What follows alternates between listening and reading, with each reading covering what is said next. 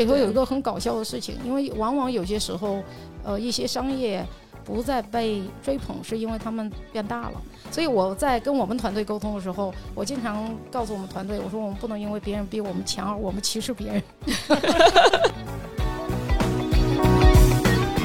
我现在也不知道我是怎么想到的这样的一件事情吧。我觉得这个回头有机会的时候，就跟别人问我你做这个事情有没有故事，我都是告诉别人可以有故事。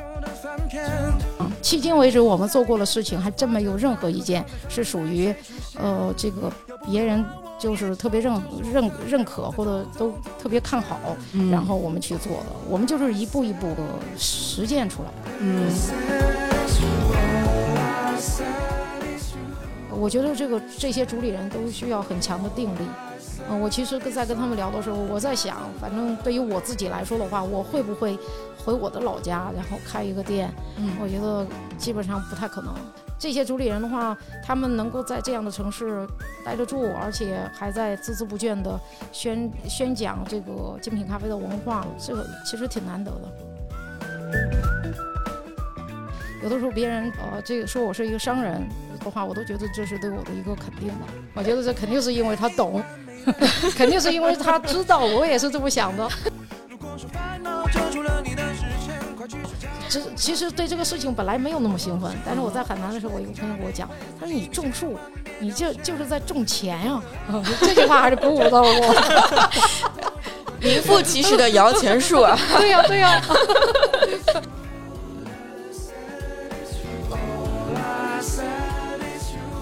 大家好，欢迎收听 Rego 可持续的硬核旅行，我是本期主播丽。然后这期呢，我们又请回了我们的老朋友马特老师。大家好，我是马特。然后今天呢，以及线下很高兴见到大小咖啡的主理人张老板。呃，大家好，我是张一鹏。哎，特别欢迎张老板。张老板最早是我我看简介里面是一六年就开始做大小咖啡了，是吗？哦，是的，第一家店的话是一六年的五月二十八号开的。哦，嗯，这个日子的话，呃，记得非常深。为什么？这个这个第毕竟是开了第一家店嘛。嗯，是的，是的，是的。当时第一家店是在哪里呢？呃，在北新桥香耳胡同七十八号。哦。嗯。现在那个地方的话，已经，呃，就是因为那个店其实开了一年多就关了，因为当时的北京的政策是城市更新，什么拆墙打洞，什么类似于这种。然后，所以那个开了一年多就关了。呃，现在的话已经完全看不出来当年的这个特别这个就就就精彩的那个样子了。那我好奇当时是怎么选址在那个地方的呢？呃，其实是因为第一家门店嘛。这个那么对于开第一家门店的话，选在什么地方？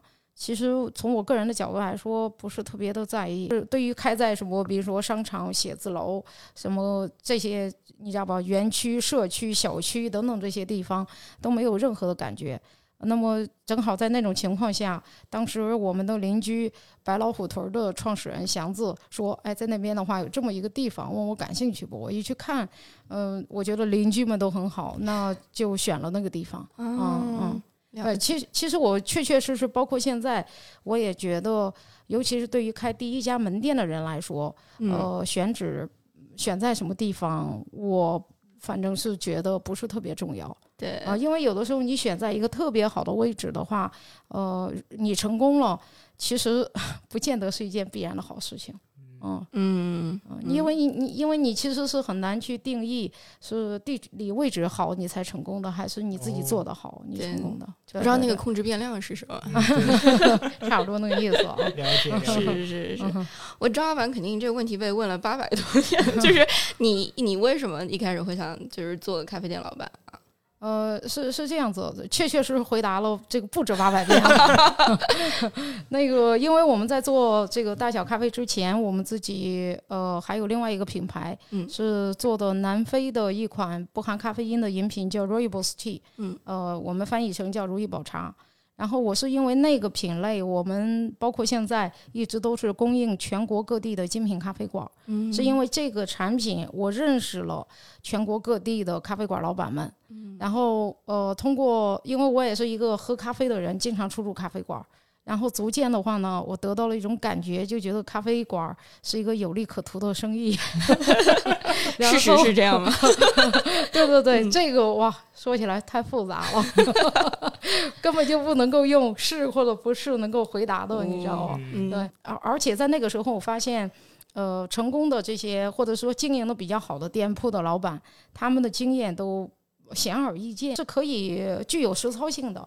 而那些相比较来说不那么成功的咖啡馆的话，呃，你通常因为我们是作为一个供应商，我们跟很多人都交流，呃，那我们也经常会把一些呃做得好的经验，呃，你要传给那些就是做的不够努力的这些店铺的老板们。但是后来发现大家接受起来其实还挺困难的，所以在那种情况下，我就觉得呃，不如我们开一家店自己去实践一下。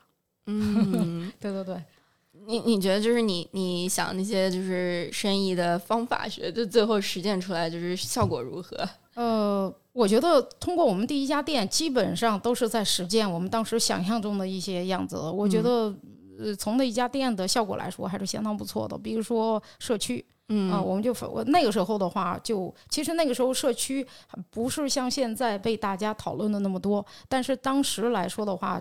呃，就是感觉就是应该营造出来一个社区的氛围，人们来这个地方消费应该形成一个日常的一个习惯，而不应该是仅仅是打卡。其实那个时候，我我现在都想想，好像打卡这个词，也就是最近这几年也才才有的。那个时候也没有说过就是打卡，你知道吧？就是呃，就是一个目的地的一个消费，你知道吧？嗯所以是更多的形成一个日常的这种消费的一个店铺，是我们呃一开始的那家店特别希望能够实现的。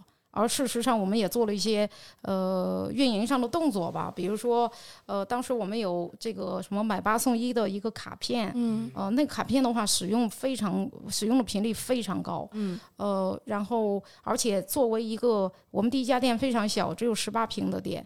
作为一个这么小的店，我们从一开始是有自己的呃零售化的商品的，嗯咖啡豆、帆布袋，还有一些其他的周边产品。呃，它整体的呈现是比较完整的。嗯，然后，那么它从一开始都尽可能的像是一个品牌一样，嗯呃，在这个运营，丝毫不顾自己的体量啊。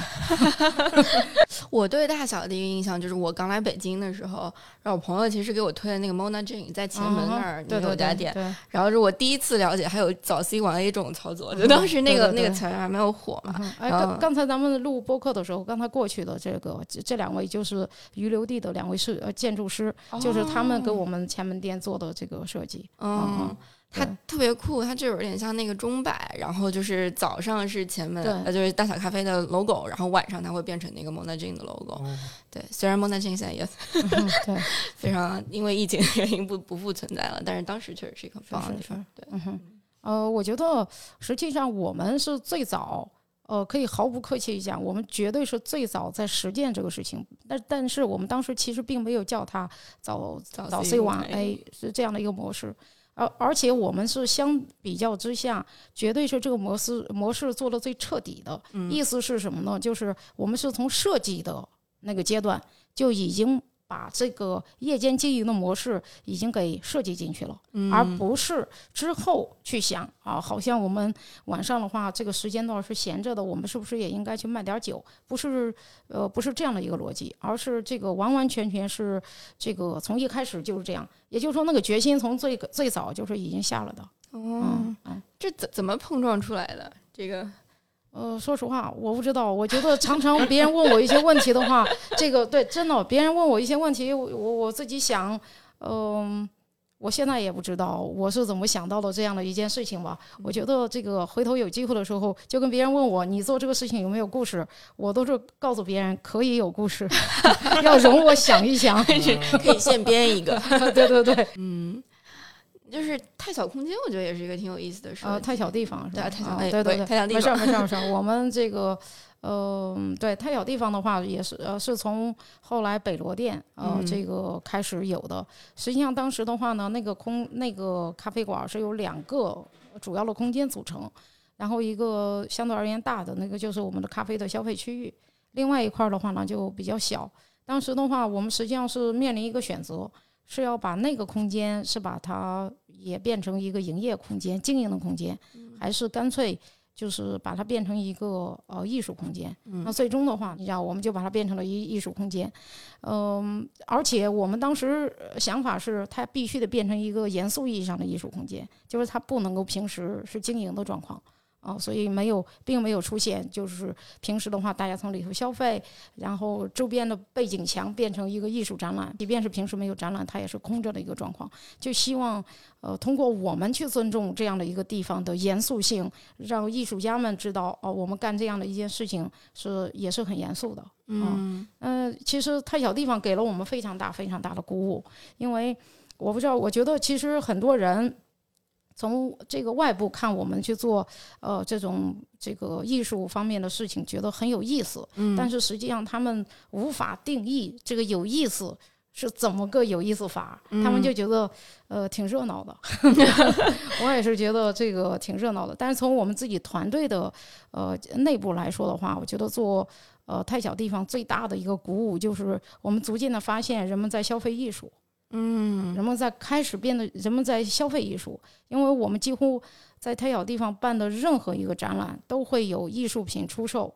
呃，我觉得这点的话让我们大受鼓舞，大受鼓舞，就觉得哦，原来我们其实因为我们的一杯美式才二十二块钱嘛，拿铁才二十七块钱，哦，让我们的同事开始这个逐渐的，你知道吧？信心逐渐膨胀，发现哦，我们其实可以不止卖二十二块钱的美式，呃，这个我们还是能够卖掉两三千块钱，甚至于一万多块钱的艺术品的，我们是可以的。嗯，就说不定是一个新的增长空间。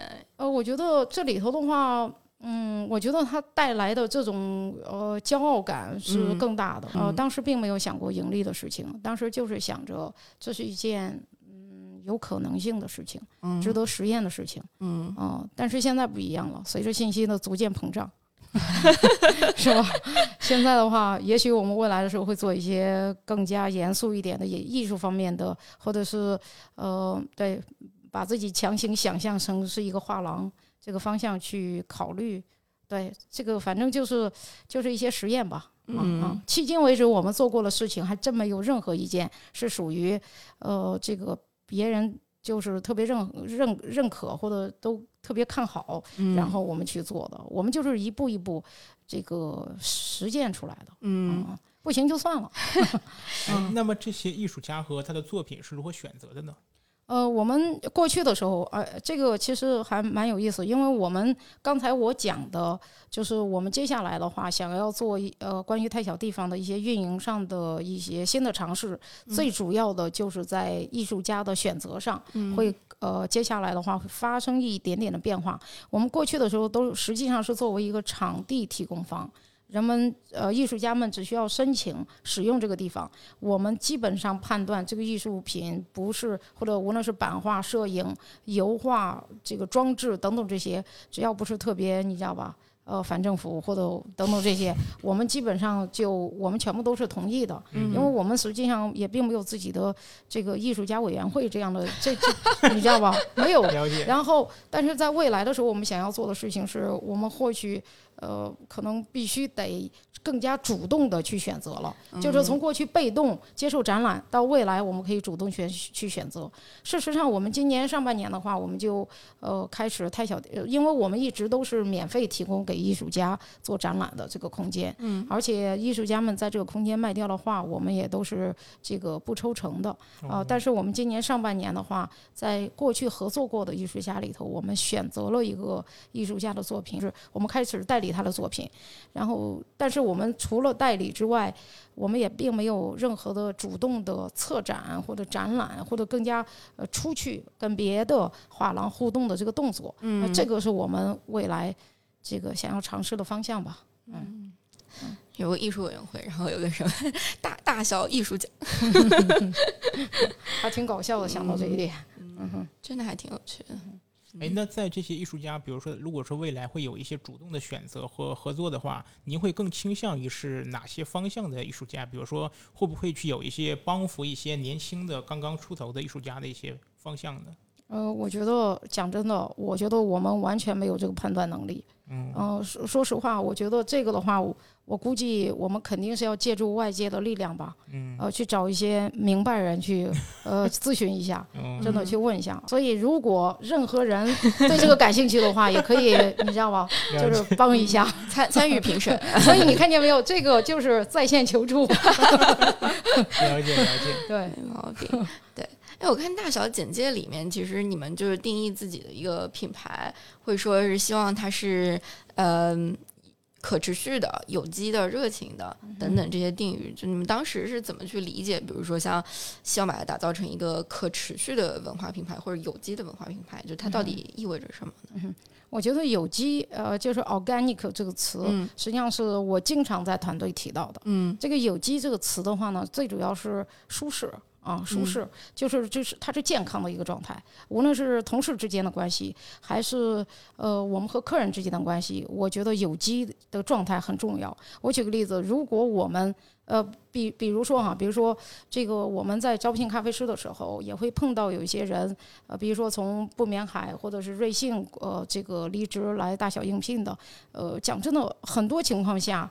它确确实实代表了不同的公司文化。那么在某些情况下，他们是可以接受一个咖啡师在店里工作的时候是可以接受三四个这个这个摄像头对着他，这个出了错误就要罚五十块钱、一百块钱等等这样。那他们是可以接受，有些人是可以接受这样的工作氛围。但是到了大小之后，当没有摄像头对着他的时候，但是我们的要求变成了另外一种要求，那就是你需要在跟客人互动的时候具有一定的自我判断的能力。就是你需要去判断今天这个事情、这个行为，我是应该制止还是应该鼓励？那这个的话，其实讲真的，表面看松了，实际上要求更高了，你知道吧？嗯。所以，那么这对于我来说的话，选择一个合适的同事，呃，就就是一件特别选择一个有机相处的同事，还是挺重要的。他不仅仅是为我自己负责，也是为我其他的同事负责，你知道吗？对。那跟客人之间的关系也是如此。嗯。所以。不停的在内容上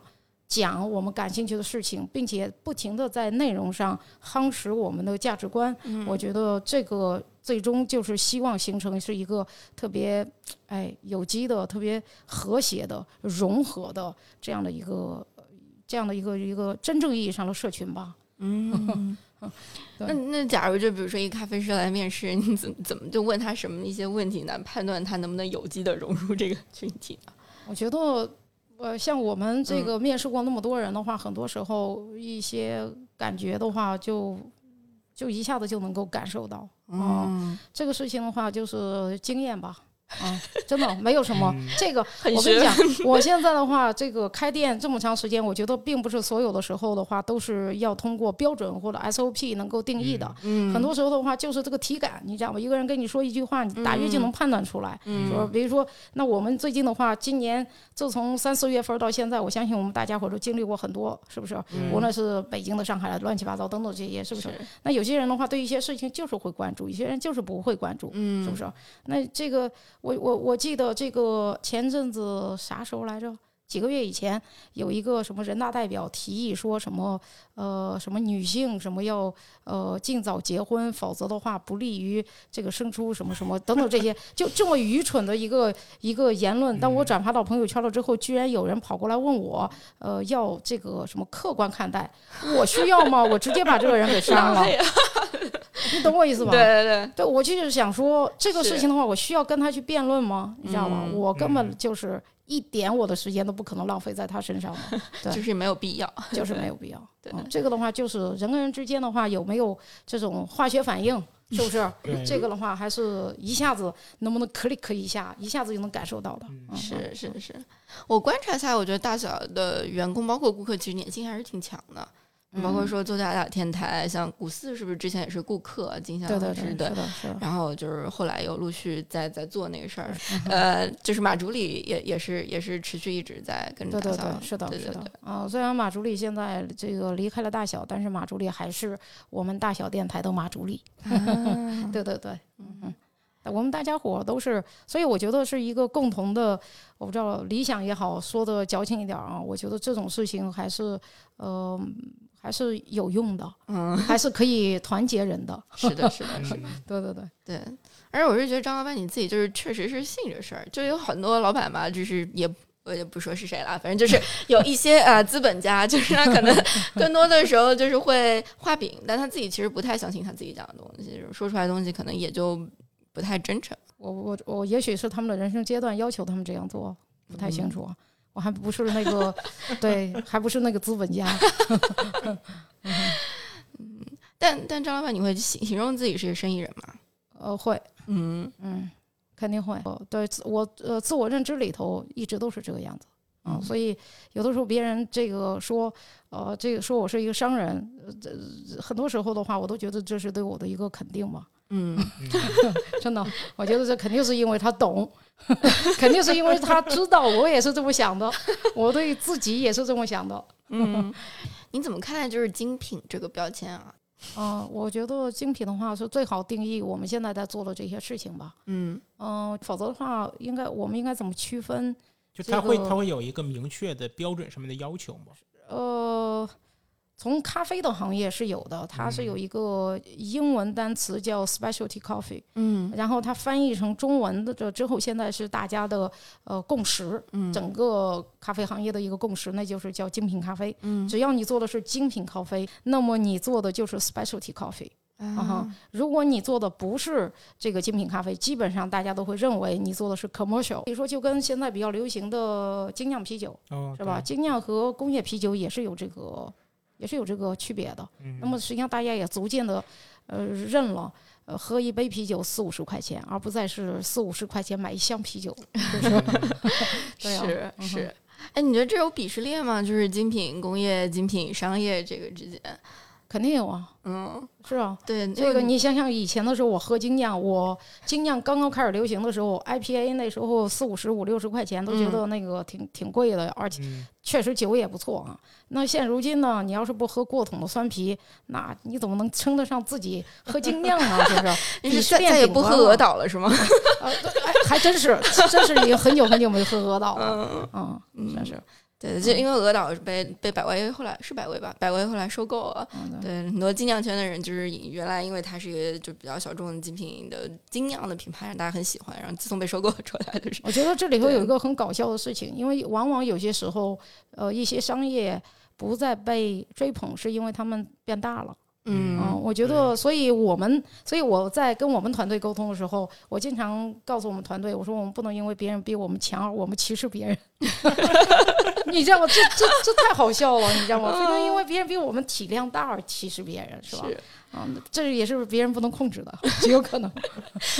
张老板，你前面有提到说就是在做那个南非如意宝茶嘛？嗯，是因为你之前在南非就流流过血是吗？呃，我觉得这是很重要的一点吧，否则的话我也不会有机会那个知道知道对知道这款产品。嗯啊，但是实际上它并不是我在上大学的时候就立志。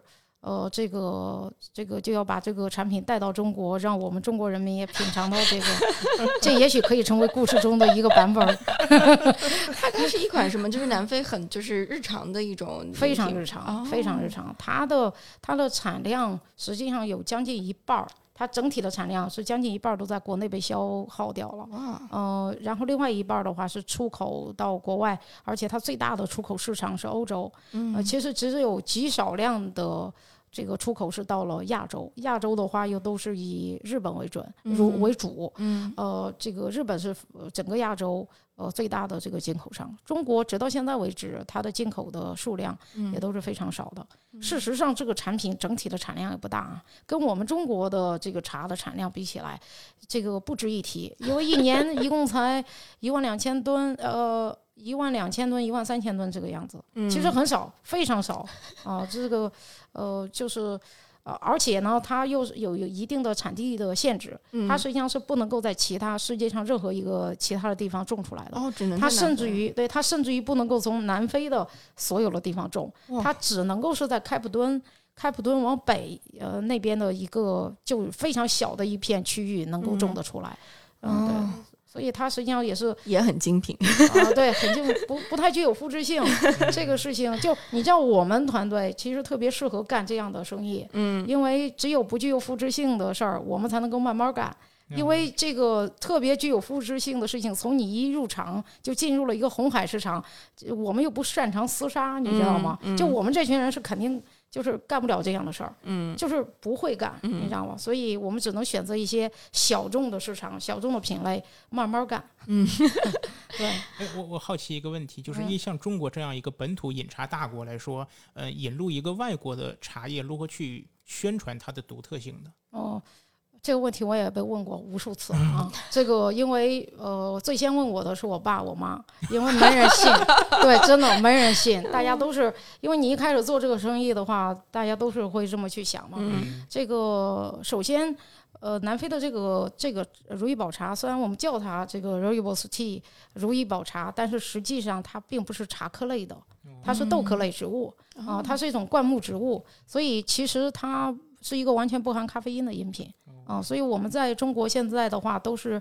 卖到全国各地的精品咖啡馆儿，但是我们做的是精品咖啡馆儿里头非咖啡因类的饮品这一块儿。嗯所以我们做的事情，你看又小又窄，就又小又窄，对对对，嗯，对，就是咖啡本来就够窄，然后精品咖啡馆、精品咖啡馆里面没有咖啡因的。哦对，就这样，对对对，是的，嗯哼，我还挺好奇，就是因为很多人留学，就你当时留学学的是什么专业啊？哇，我学的其实是金融，不愧是生意人，我学的金融，对对对，嗯为什么会去南非啊？就这个选择也挺少见的。嗯，非常非常少，而且我可以这样跟你说，我当时选择去这个南非的时候，是因为我们的当时我出国上学是通过中介出去的，嗯中介的话当时给了非常多的国家的选择，这个英国、新加坡、韩国等等等等这些都有，澳嗯洲什么的，嗯。你知道那个时候的话，所有的这些国家，嗯我都做了非常详尽的一个调查，就是在网上查信息等等这些，你知道吗？就发现自己任何一个呃国家我去了之后，我都觉得我我的选择都是一个好像二等选择，就就它不够让人兴奋。嗯哦，这是我后来感觉啊，就就嗯我就是我找出来了非常多的理由，不去这里，不去那里等等这些。嗯然后我们中介就不耐烦了，然后中介就说：“那要不然你去非洲吧。”他说的，请注意，他不是说要不然你去南非吧，啊，嗯他说你要不然你去非洲吧。然后我就问他非洲哪里，他根本跟我说的都不是南非，他甚至于说的不是开普敦，他说的是好望角。哦，他说的是好望角，你想想，你要不然去去非洲的好望角上学这件事情，当时我一听，整个人都燃了，就觉得这太兴奋了，因为我从来没有听说过有人有过这样的机会，你知道吗？嗯对，所以我就觉得，哎，那么远，就觉得还挺酷的，你知道吗？嗯所以就去了，就这么简单。那四年是一种什么样的经历啊？呃，非常好。去南非上学的话，可以称之为是改变我命运的一个这么重要的事情。就是因为我觉得在那边我是。呃，这个我我是从中国的小城市呃出来的一个人，然后到了呃南非，到了开普敦这样的一个地方，第一次见识到了呃这个宗教信仰的多元化，呃这个性别的多元化，这个呃人种的多元化，嗯呃以及各种你知道吧，又有很多的历史缘故等等这些，然后就是一下子打就是。呃，这个打开了眼界，我就觉得，呃、我我还是挺挺觉得挺幸运，能够在这样的一个环境下能够学习，而且我跟我的同学们关系也都非常好。嗯嗯、这个他们他们经常都是，呃，我我我跟我很多同学的全家都认识，所以所以我也就是在当地就是也完全不会觉得像是一个呃外地人去那边嗯发展。迄今为止，跟我一块儿去过南非的朋友，呃，还还真没有人说不喜欢南非的。哇对对对，哎，那您当时在南非的时候会经常去逛当地的咖啡馆吗？呃，非常非常非常经常，因为我本身呃，事实上我。呃，接触精品咖啡就是在开普敦，因为开普敦是一个创业行业比较发达的一个城市。通常创业行业比较发达的城市，它的咖啡消费文化也比较发达，也比较，就是因为它的审美，嗯就是你知道这这都是息息相关的，就好像前一阵子我去成都一样，嗯我就觉得成都这个城市就很好。哦、它的审美和它的出品都相当在线，嗯即便是把它放在一线城市，我是说像北京、上海这样的城市，照样能打。嗯，对，嗯哼。哎，那南非它当地的这个咖啡消费的文化有什么它本身的特点吗？呃，可能是就是有如意宝茶，没有没有，开玩笑的。那个呃，他们通常呃提供的非洲豆子就会确确实实要更多一些。哦嗯嗯，这个呃事实上，咖啡的这个一个非常重要的产地就是非洲嘛，啊，非洲这个东部非洲的这这几个国家，嗯啊，这个对它提供的非洲的豆子比较多，嗯。呃，但是他们其实也都非常讲究，这个呃很多的店里头都有这个也都是有自烘焙，嗯、哦，而且烘焙量都非常大，而且他们也都是有各种各样的风格的烘焙，以及各种各样风格的这个店铺，嗯，对，哦，这还挺嗯哼酷的。嗯哼，张老板，你刚刚有提到成都，想到就是你是不是最近一次就是自驾，好像是从北京去对对对对。一溜，然后去到成都。是是是，实际上我们最实际上这一次的话呢，呃，我最主要是呃要自己给自己这个呃弄了一个活儿，就是我自己给自己说，呃，我要做一个一百个拜访计划。啊然后实际上我的目的地最主要是呃成都和重庆，后来的话因为疫情的原因没有去成重庆，然后就在成都。但是我在去成都的这个路上，呃，是个是实际上也去了一些其他的城市，嗯呃，像太原、洛阳、西安，呃，还有哪儿？巴中、哦德阳、什邡这些也都去了。嗯很多地方的话，像巴中跟这个德阳、什邡，这也都是第一次去。嗯呃，我觉得这个，但是目的地实际上是成都哈，嗯，成都还是相当让人兴奋的一个地方。嗯哦。嗯，那沿途那些二三线城市，就是现在整体的这精品咖啡的文化发展怎么样？嗯，讲真的啊，像太原的话，我还是比较吃惊。呃，因为太原的话，确确实实有点不太像是一个省会城市。嗯呃，客观来讲，这个就是它的就是呃是是这样的，我我们我实际上这次在路上路过任何一个城市，嗯呃，只要是逗留的话，我都会在当地有非常好的向导，嗯。他们基本上都是咖啡行业的人，嗯。他们人都很好，然后是通过他们这个带领，我认识了非常多当地的做咖啡的这群人，嗯。呃，这群人的话也都做得非常好，呃，就是这群就是这群主理人在当地也做得很好。但是如果你呃站在第三方去看的话，这个城市整体的咖啡文化，呃，还是有高低之分的，还是有繁荣不繁荣这种感觉的。嗯呃，说实话，我觉得洛阳的话就很好。洛阳的话，这个好实际上是比我想象中的好。嗯我觉得太原的不好，有可能是比我想象中的不好。呃，事事实上，因为我会对一个省会城市会有一些期待嘛。对啊，呃我记得我去一个特别小的城市巴中，嗯啊，然后我们在巴中还去拜访了当地的一个咖啡馆主理人，他在当地还有两家店，嗯然后他就讲，他就是在那个地方开着店，这个店的话能够给他提供，呃，还就是在当地来说还不错的一个收入就可以了。他们整个两个店整个团队的话也才三四个人，嗯嗯、但是我发现这个越是这样的城市，甚至于包括太原，其实呃大量的年轻人都已经离开了。这个地方，就其实这些地嗯方的话，是一个明显的，呃，年轻人或者是一些有才华的人都在往外走，呃，寻嗯寻求一些机会。而这个情况实际上是跟成都或者是我今年六月份去的广州是不嗯太一样的。对，嗯，就是潜在可以愿意就是去去去浸润自己在这文化中的人都不在了，就是对象很少。是的，是的对，是的，嗯嗯，所以他没那么没那么活跃，你知道吧？嗯。我可以分享一个，就是我前些日子去内蒙，去那个鄂尔多斯，嗯然后在鄂尔多斯我就去了一家当地的一家咖啡馆，他的咖啡师是二零年的时候从北京然后回到这个鄂尔多斯老家的，经营了一家自己家店，然后他也是在本地去这个宣传一些手冲咖啡的文化，嗯包括他也做自己的电台，也做自己的一些青年的一些其他文化，对嗯，他还是做这个星空摄影的，嗯就相当于是在一个比较小的城市。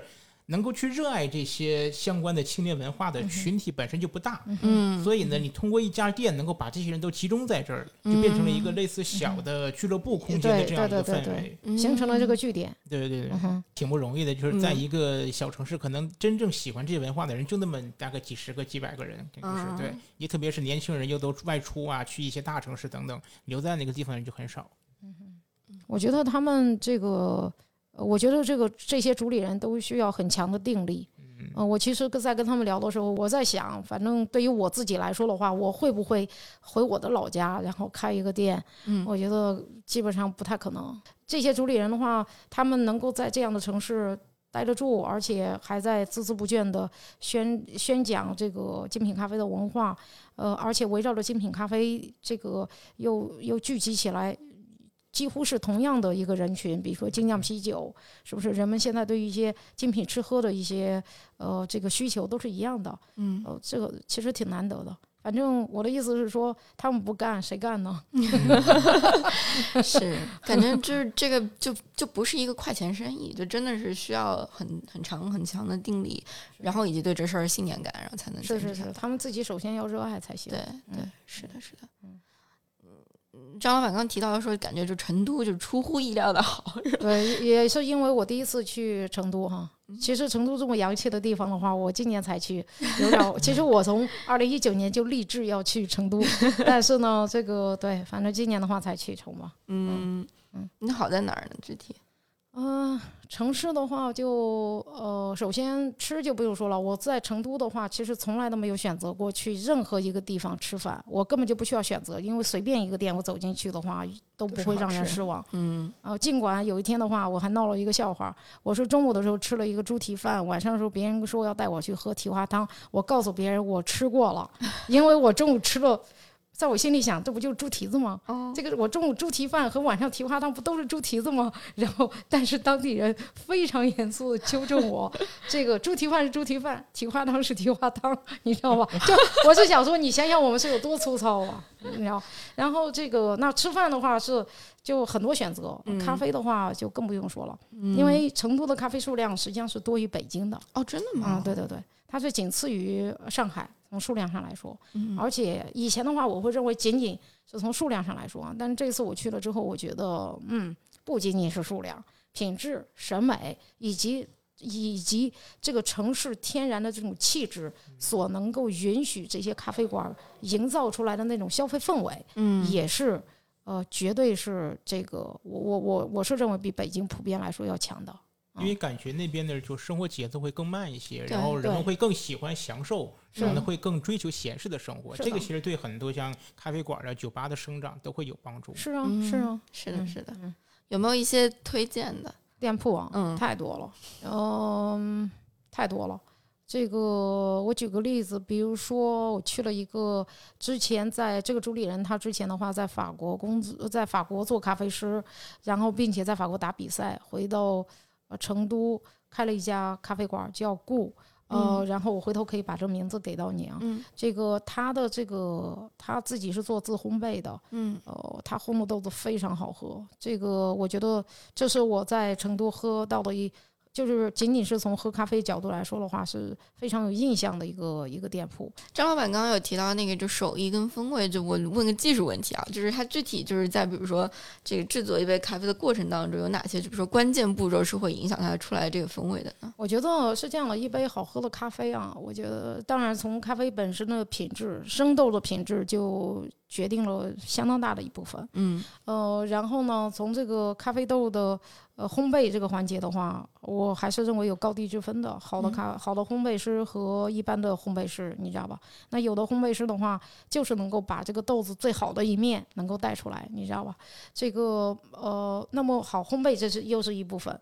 呃，然后在豆子烘焙完了之后呢，在处理，在那个冲煮这个咖啡的过程中，也是一部分。尽管这一部分实际上在我看来啊，这个即便是我也能够在一个好的生豆以及好的烘焙的基础上，也能做出来一杯好喝的咖啡了。嗯然后那个，所以我认为生豆和烘焙这都是非常重要的环节重。要嗯嗯，你你们就是大小自己的豆子一般是就是从哪儿？我们是自，呃我们其实从很早就是在自己烘焙了。嗯，就是从从从一家就是咖啡店经营来说，它的链条是从比如说采这个豆子生豆回来，刚刚说就让自己去做一些烘焙，然后嗯最后再制作出来就是一一杯咖啡。那再浅一点链链条会关注吗？就比如说这个豆子种植啊什么的。嗯我觉得是这样子。其实，首先呢，现在大部分，尤其是像上海、北京这样的城市，嗯甚至于包括呃成都，嗯。因为我这次我其实有一个这样的观察，我发现，在咖啡文化比较集中、比较浓浓烈的这个氛围的城市里头，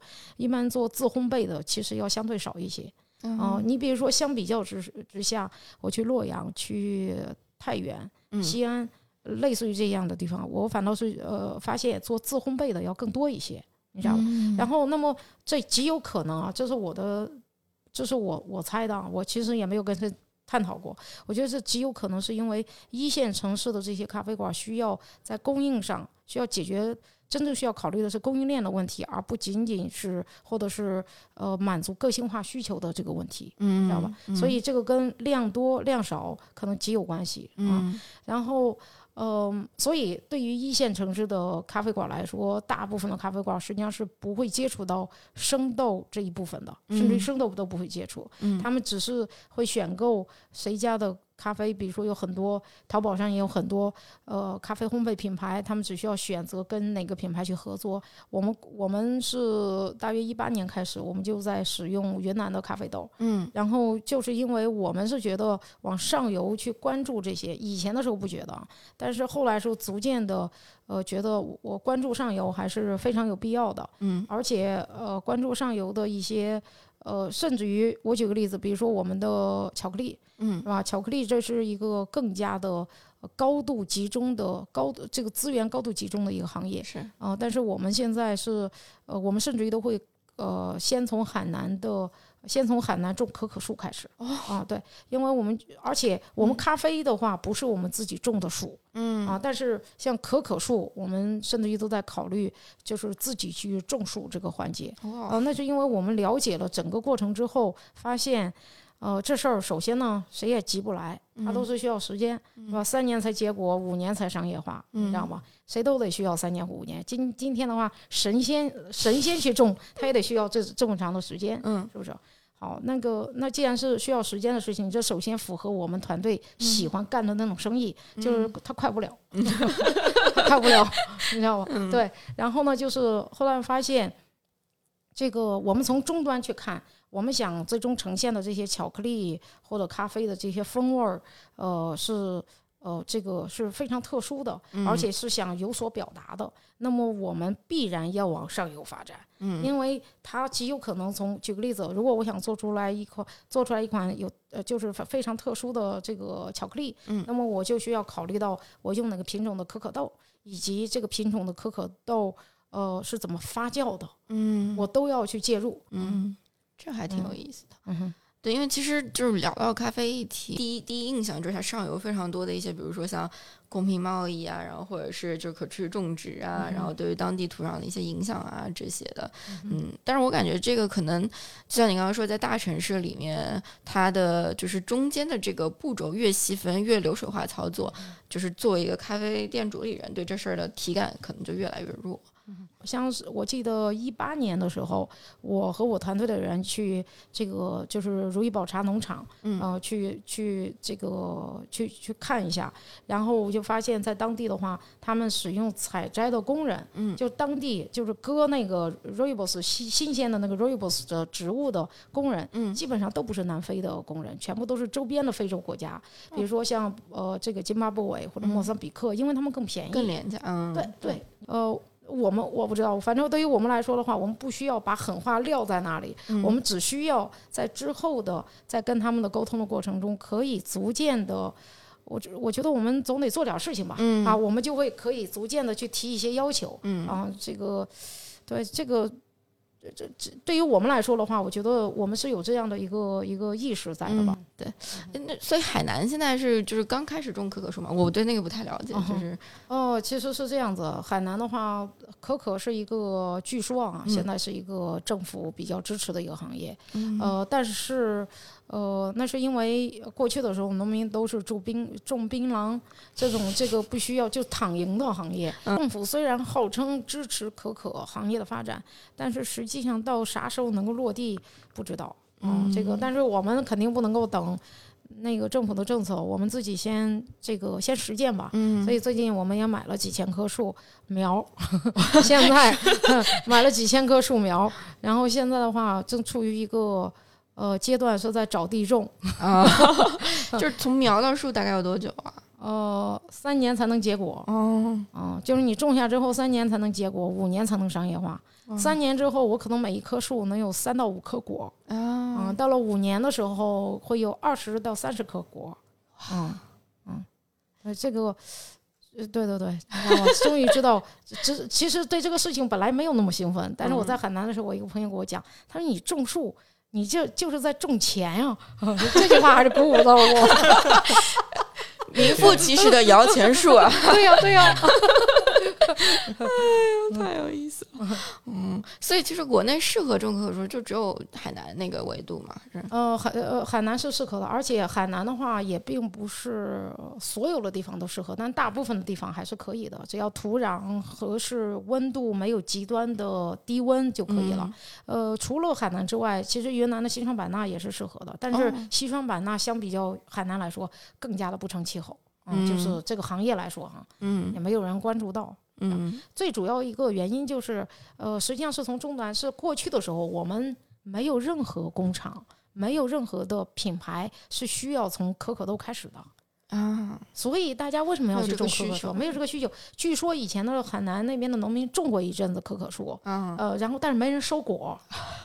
对太浪费，都是钱啊。对啊，所以大家都心寒了。你嗯知道吗？所以就是就都种槟榔了，懂吗？那有确定性收益，知道吗哦但是呃，所以现在的话，你要是在说服农民去种可可树，这也需要挺多时间的。所以我们就觉得，呃，干脆我们先种一些吧，嗯就是你要先种为敬，啊带领大家去相信，你知道吗？对我们确确实实要收果，嗯嗯，很有很有先驱者精神。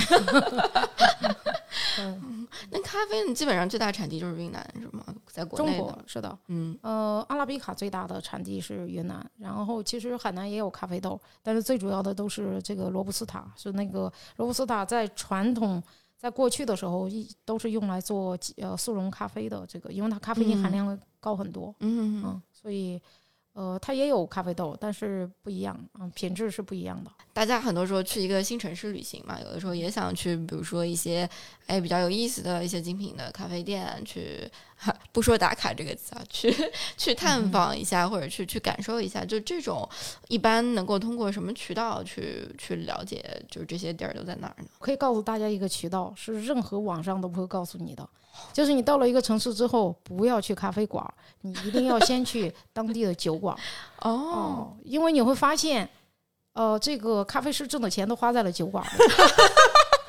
所以，所以你到了酒馆之后呢，就会认识很多咖啡师，这点是大家万万没有想到的。但是这是一个极其有效的，那是因为嗯咖啡师们的这个感官都被打开了。哦啊，然后他们因为做咖啡这件事情，他们对感官有很，他们被打开了，并且有很多认知，他们嗯需要通过，他们已经不满足仅仅是通过咖啡去实践。你知道，所以他要去通过哦喝不一样的精酿、各种各样的风味的金酒等等等等这些，要去感受嘛。所以通常去酒馆，这个绝对不是网上可以教你的，私家珍藏的经验。非常有对意思。嗯哼，哎，这三者确实是有一些非常像的地方，就是都是那种就是风味在工工艺过程当中能够就是有很多个性化的和风味的东西在里边。是啊，是啊对。而且咖啡师的话是天然的，呃，他们是这一块儿是训练过的，嗯而且他也被打开了。他已经，他就是需要更多的实践的地方，啊，嗯所以通常，呃，我还真很少见过咖啡师不喝精酿的，真的。哎，你细琢磨一下，有你们回头想想，嗯，你们嗯认识的咖啡师，然后问说，哎，那怎么去就是找到精酿酒馆呢？就是都在咖啡店里，是个套啊哎。不，确确实实是的，是的，通你呃这这是非常非常有道理的。你一定要让，你一定要别的不说，如果你是去大小咖啡的话，问嗯我们的咖啡师去哪个地方喝酒，他们绝对给你很多选择，嗯，给你很多推荐。对，哦学到。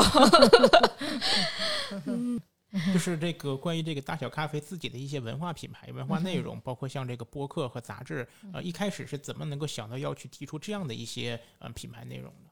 嗯，其实从播客的角度来说，呃，这个呃起源于这个疫情开始的那年，二零二零年。嗯呃，实际上那个时候，因为线下的经济都受到影响，嗯其实普遍来说大家都很焦虑。然后大家都在寻找做内容的一些平台，以及什么样的内容形式，什么什么等等。我实际上在二零二零年之前的话是没有下载抖音、快手，嗯等等这些，然后是在那个时候下载，但下载完了之后呢，呃，还是觉得这个形式不适合我们。嗯，你也是，我不知道今天咱们聊完了之后，你是不是对我们的团队的气质有逐渐的有一些拿捏，你知道吗？反正呢，我们就是不太适合。嗯嗯，这个不是他们不好，就是我们的能力不不就匹配不上。嗯所以在那种情况下，再加上我自己平时就是听播客，然后呃，我跟这个马助理，我们两个的话，就有一天在讨论这个事情，呃，我就说，要不然干脆我们做一档自己的播客吧。嗯啊，这个这差不多就在我问完这句话的同时，我们就把大小电台给注册了。我们就是这样子的干事风格啊，就是没有什么包袱，说干就干。嗯然后从此以后就一直就就干到现在，就是播客这方面。然后后来，这个我们是今年才，今年五月份才有了这个想法，要做呃大杂志，是因为我们在做了那么长时间的呃围绕了用户做了非常多的内容，以及这个我们的会员体系，但是后来发现，呃，现在全部的内容都通过大小咖啡的公众号去体现。感觉是有点儿受局限了。嗯。啊、然后就希望能够有一个打开局面的呃更大的呃一个内容平台，或者是内容的呃一个形式，就是你知道吧，它仅仅是一个名名字而已，但是呢，它会让人们打开对我们的一些想象吧，嗯、嗯这是所以就有了大杂志，嗯。您个人平时听播客会更多听哪些内容呢？呃，跟品牌相关的比较多，跟生活方式相关的比较多，但是归根结底还是品牌的比较多。哦，嗯嗯嗯，我也有的时候也会听一些呃什么商业资讯啊，但是现在听的很少了，听的很少了。嗯哎，那您觉得像这个，因为现在的很多品牌也会做公号啊，包括做这个短视频内容，您觉得在播客这样一个形式上面，呃，大小咖啡有哪些优势，或者说是您个人会觉得它跟其他方式有什么不一样呢？哦、我觉得大小做呃播客的优势，呃，我觉得很重要一点，真的是跟大小有线下门店很有关系。嗯呃，比如说我们在一开始做，因为必然因为是我们自己的播客嘛，所以我们在想啊，那我们怎么样给大小电台引流，你知道吧？或者是帮他一下。呃，我们自己线下门店的，比如说杯垫儿，我们就可以作为一个，我们现现在用了很多杯垫儿都是呃专门印给这个大小电台的，嗯就是希望能够帮助他一下。再加上还有呃，去年我们在麦子店做的那个呃几时光胶囊展，这些的话也全部都是围绕着播客文化展开的。嗯呃，甚至于你看，我们今年啊，我们今年因为播客的事情，我们还还做了两件事情，一个是早上好咖啡，早上好咖啡的话，就是我们聚集了好几个城市，包括苏州、杭州、上海等等这些地方的播客，然后他们呢在当地去找咖啡馆主理人们去录。呃，早上好咖啡的内容就是早、关于早上的那杯咖啡，然后录完了之后呢，我们形成合集，放在大小电台的这个这个播客的那个页面上。超有趣，而且我们今年还做了一个音乐计划，嗯。音乐计划就是我们连接音乐播客，嗯。呃，共创这个内容，然后同时我们在线下会连接全国各地的，呃，这是你看这个就是我认为这是我们的从某种意义上来说优势吧。嗯然后我们会连接线下的全国各地的咖啡馆空间，或者是各种实体空间，嗯来约定在同一个时间内播放那个歌单。嗯呃，然后一方面是推广播客文化，一方面推广这个音乐等等这些。我觉得，呃，而而且通过这种形式的话，也让呃全国各地的咖啡馆能参与到一个内容里头来。我觉得这点也是非常有意义的。嗯反正我就觉得迄反正迄今为止，我们实践的结果还是不错的。嗯嗯因为我觉得，其实回到就是最开始的时候，我们提到这个社区和社群的话，就是说播客跟门店这样的一个联系，其实也是在打通一个线上跟线下呃社群的这样一个关系，是吗？是的，是的。我觉得，呃，所以像他们以前的时候讲这个什么 O to O 什么之类的嗯这些，我觉得他们 O to O 的话，过去的这种概念，呃，尽管现在的话已经没有什么人在说这个概念了，呃，我觉得是欠缺的一个东西，就是他仅仅是把人当成是一个数据，嗯呃，去看待的。他实际上不知道人跟人之间，就 O to O 真正的 O to O 之间是靠什么来呃连接的。在我看来的话，呃，内容是才是那个连接点，因为内容是你赋予了品牌语言，跟你的用户对话的语言。呃，接下来在这个基础之上，你有哪些设想呢？在博客这些基础上在已已有内容的基础之上，呃，继续做，把我们现在做的事情的话夯实吧。因为实际上我们在艺术，在太小地方那一块儿，嗯实际上就像我刚才说了一样，我们还都没有开始。其实我们没有做内容嗯啊，我们只是有的这样的一个事件，但是其实没有做内容。嗯我认为这一块儿的话，也能够产生巨量的内容。嗯，还有其他的，其实对于我们来说的话，这个还挺多事儿的，丝毫都不像是一个小团队干出来的。就跟我们今天跟跟我跟我另外一个同事对这个对对这个十月份的 OKR，然后发现，呃，对对对，对不起，我们是用 OKR 的团队。然后那个发现罗列完了之后，我看着那个就是排列的那个顺序，就觉得特别舒服，就觉得哇，你看，就十月份的事情都已经嗯排排好了。然后所以就干就完了。嗯哼，在这个过程中，如果有新的想法诞生的话，或者受到一些新的启发，呃，而且我认为我们极有可能能受到新的启发。嗯，然后在那种嗯情况下，我们看看我们最终会呃这个进化成什么样子吧。嗯，我我最后就是，其实 Rego 每一次都会有一个环节，就是那种快问快答式的，嗯，就一般都是就是很快速的会问嘉宾一个问题，然后可能就是张老板也不需要过脑，子给一个很快速的答案就哦行了。不需要过脑子。对你说 好，第一个问题是你觉得你自己是一个有影响力的人吗？不算吧？哎，为什么？啊，这个，嗯嗯，这呃呃，最近呃我听说了一句话非常有名，非常好。他说，当你认为你是一个有影响力的人的时候，你试试使唤别人的狗，就是你依然使唤不了，使唤不了别人的狗。嗯，对，所以不是。有意思。嗯，如果说可以在世界任何任何一个地方，就不假假设没有这种任何成本门槛或者就是就是出行门槛啊，就开开一家咖咖啡店，你会选择去哪里？开普敦开普敦。一定会。嗯，开了这个店做第一件事情是什么？呃，有个太小地方，呃，哦我们会，我们不要做一个特别惨兮兮的，别人说，哎，你知道吗？有一个中国人来这边开了个店，no，我们不要做那样的中国中国人去开店，你知道。嗯我觉得我希望能够带着这种呃文化层面上的事情，能够呃是吧，能够那个呃体面的，然后去开店。嗯，就是如果非要选一一杯，就是你你 top one 就自己最喜欢的口感的咖啡，你会选什么？肯定是肯尼亚手呃水洗手冲肯尼亚，永远是我最喜欢的。嗯，嗯好。如果可以拥有一一项超能力，你你想要拥有什么样的超能力？哦，快点去未来，快点去未来，快点去！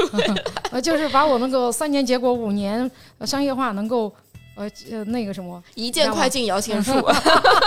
对，一键快进摇钱树。好，好，还有还有一个问题就是，嗯，假如你可以回到过去，就对一六年刚开始创业做大草的自己说一句话，或者说一些话，你会说什么？还是说不想说也可以？呃，谨慎花钱，嗯 谨慎花钱。有道理，有道理。有道理，有道嗯理。，因为中间很显然，我们有一阵子花钱不是那么明智，嗯嗯，但是还好，这个后来的话就是学习了。是成长的过程。嗯，对，就是跟你聊下来之后，给我印象最深刻的就是，就是你你有种那种 why not 的气质，就好多事情就是哎试一试嘛，就是太小地方也是啊，然后做电台也是啊，然后嗯去做各种不同的尝试跟触角也是，我觉得就很有意思。我呃想到巴菲特的一句话，嗯就是要模糊的正确，也不要确定性的错误。嗯，对，模糊的正确就好了。对嗯，对，我觉得随心随心就好。对对对。嗯哆来咪，你了解我心。